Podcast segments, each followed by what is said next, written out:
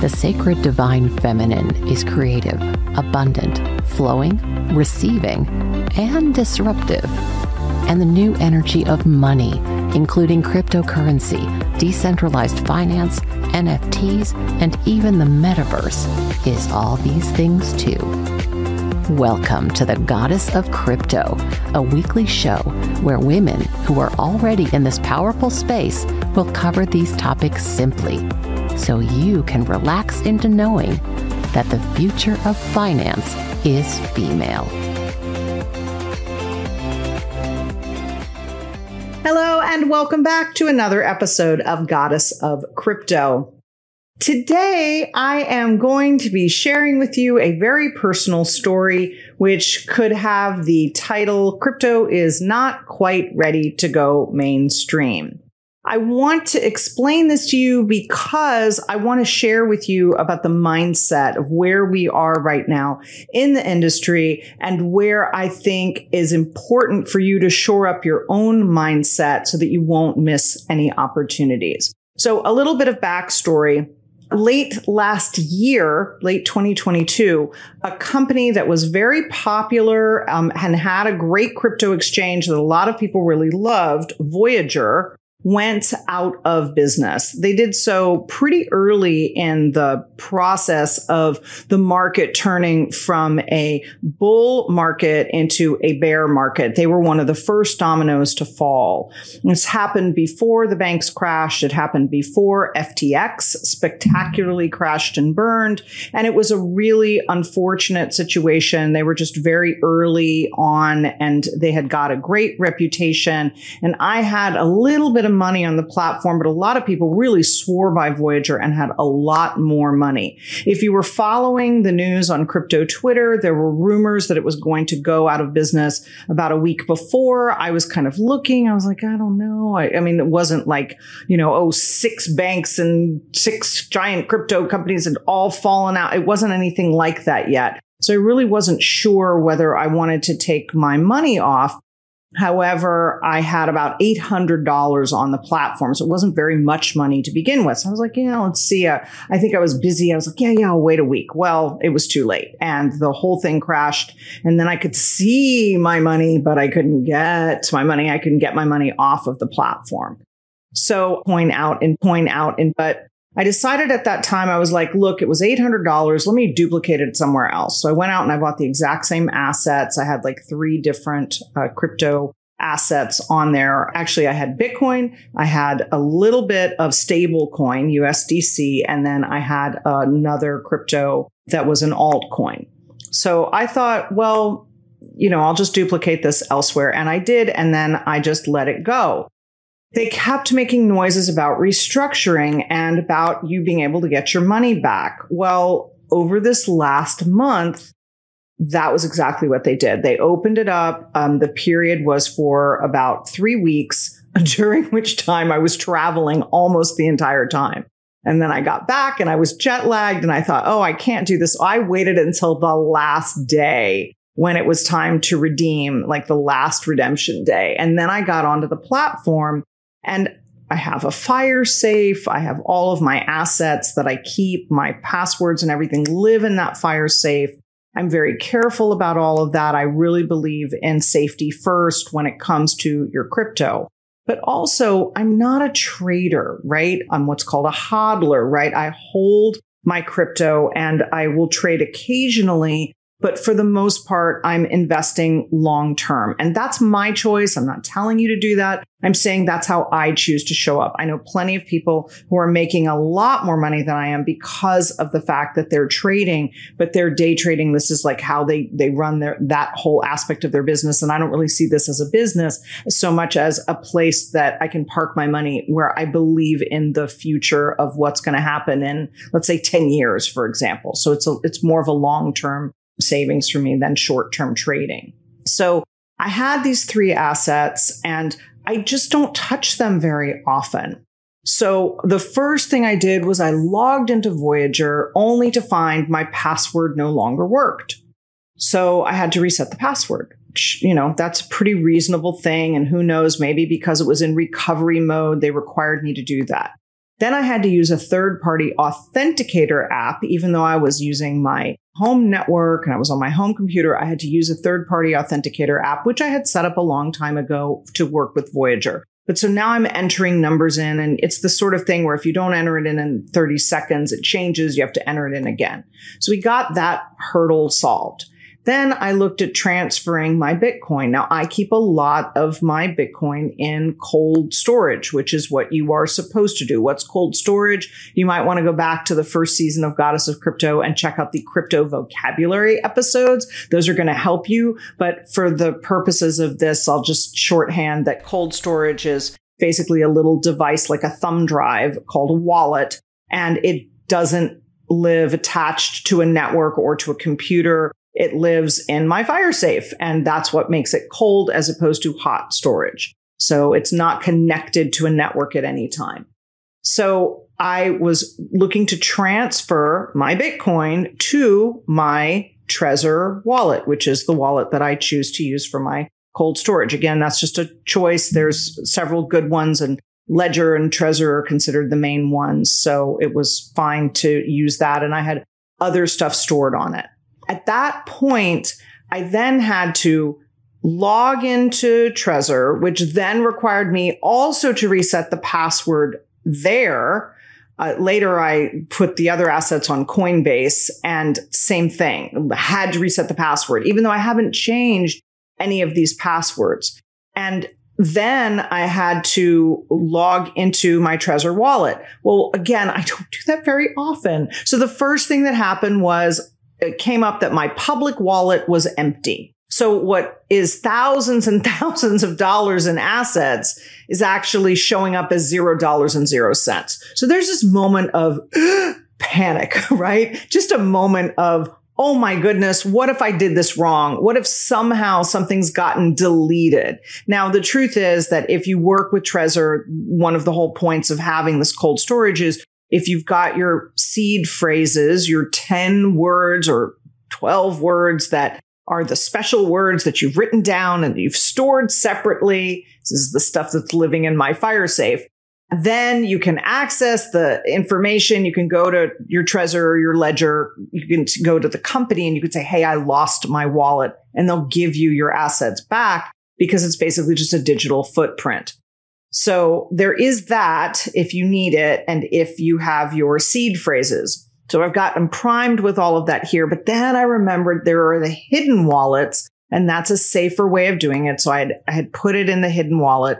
So now I had to access the hidden wallet by entering my seed phrase again. And then I was able to get to it. So now I could see all my, that is a choice. That is a choice. Could take the main link for my Bitcoin, the, you know, the like hex code is what it's called. And it's like 23 characters or some large, very ridiculously long number letter combination. And I could copy that over into the recovery for the Voyager Bitcoin.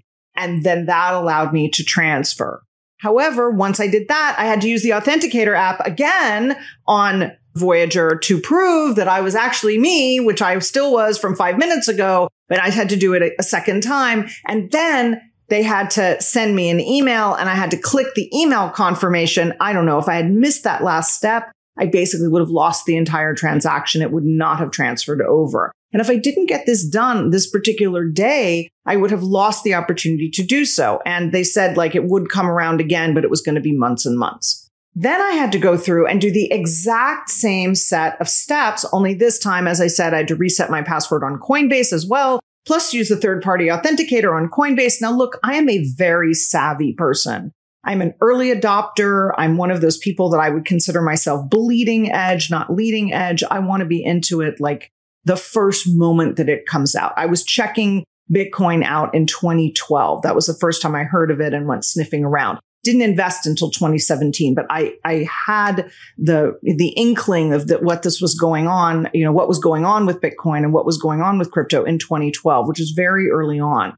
So I'm proud of myself for being that bleeding edge person. But let me tell you, it's a pain in the ass. It really is. And when it comes to this type of transaction, it took me about two hours to do everything I'm describing to you to figure it out, to get everything in one place, to get it sorted, and then to do these three transactions. It was approximately two hours of my time. And that does not include now taking those assets and saying, like for the altcoin, is this an altcoin that I think can do another, you know, 100x or whatever in the next bull run? And if not, now to research to make that decision and now to pick a different altcoin. Although that is a choice. You don't have to do it like that, but you can. I chose to do it in the order that I'm sharing with you I chose to get onto those, you know, to get that altcoin in the first place. I chose to get onto that platform early on. I chose to become an early adopter of crypto. I admit all of these things. But the point is that it's not that easy. It's not that fun either. And all of this leads me to you can really feel like you're not in the mainstream when it comes to anything that you're doing inside of these transactions. It can feel like you're out there on a peninsula by yourself doing absolutely nothing with any help. And you have to figure it out on your own. And as a woman, that's not really very user friendly. And as a woman, that's not really a lot of fun. And we tend to say about ourselves, we're doing something wrong or we don't understand or we're not good enough or we shouldn't bother with this or we should let our husbands or our brothers or our fathers or our male friends help us because we're not capable. And what I really want you to understand is I'm a super capable woman. And when it comes to technology, you know, I was on the bleeding edge of the internet 30 years ago. I had like the very first cell phone that I could possibly have. And I had the first iPod and I created the world's first interactive movies. And I did all of that with zero background in technology. I just taught myself what I needed to learn to be able to function. And crypto has been no different. I taught myself what I needed to learn to be able to function but function is the operative word. I'm certainly not ever going to consider myself a technology expert. And not visiting this information for six months means it's mostly forgotten and I kind of have to start all over again. Now, to Voyager's credit, they had given me like a little, you know, tutorial. So I was able to pick up on some of the stuff that I had, you know, gotten rusty on. I just want you to know it isn't you. It isn't your fault. You haven't done anything wrong. If you don't understand something, it's because it's really complicated.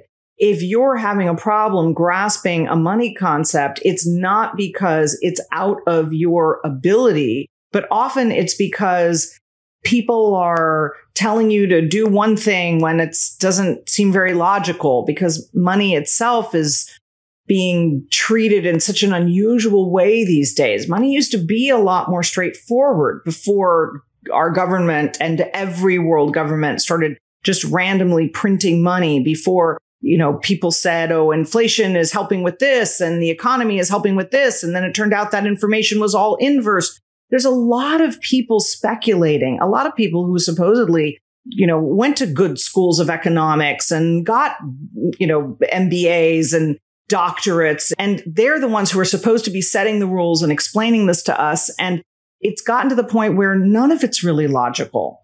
If you want to look at where things are going with crypto, they're going to be in the mainstream. But just like the internet, there was a period of time where the internet was kind of like the Wild West, where it was really confusing where every month there was something new, where the search engine of Google wasn't established and didn't even really exist. And you were kind of, you know, cludging along with two fingers trying to figure it out. And oh, by the way, learn to touch type at the same time because suddenly that keyboard was going to be on your desk for forever and you'd never had to deal with that before. There were a lot of changes that happened very quickly. You know, there was a time when we didn't have instant messenger. And then there was a time when AOL came out with it and you did, but only on that platform. And otherwise you still didn't have instant access the way that we do now. And we all kind of muddled through. We also were learning technology so fast it made your head spin. Stuff was changing every single day. And that's really what's happening right now. Stuff is changing every single day.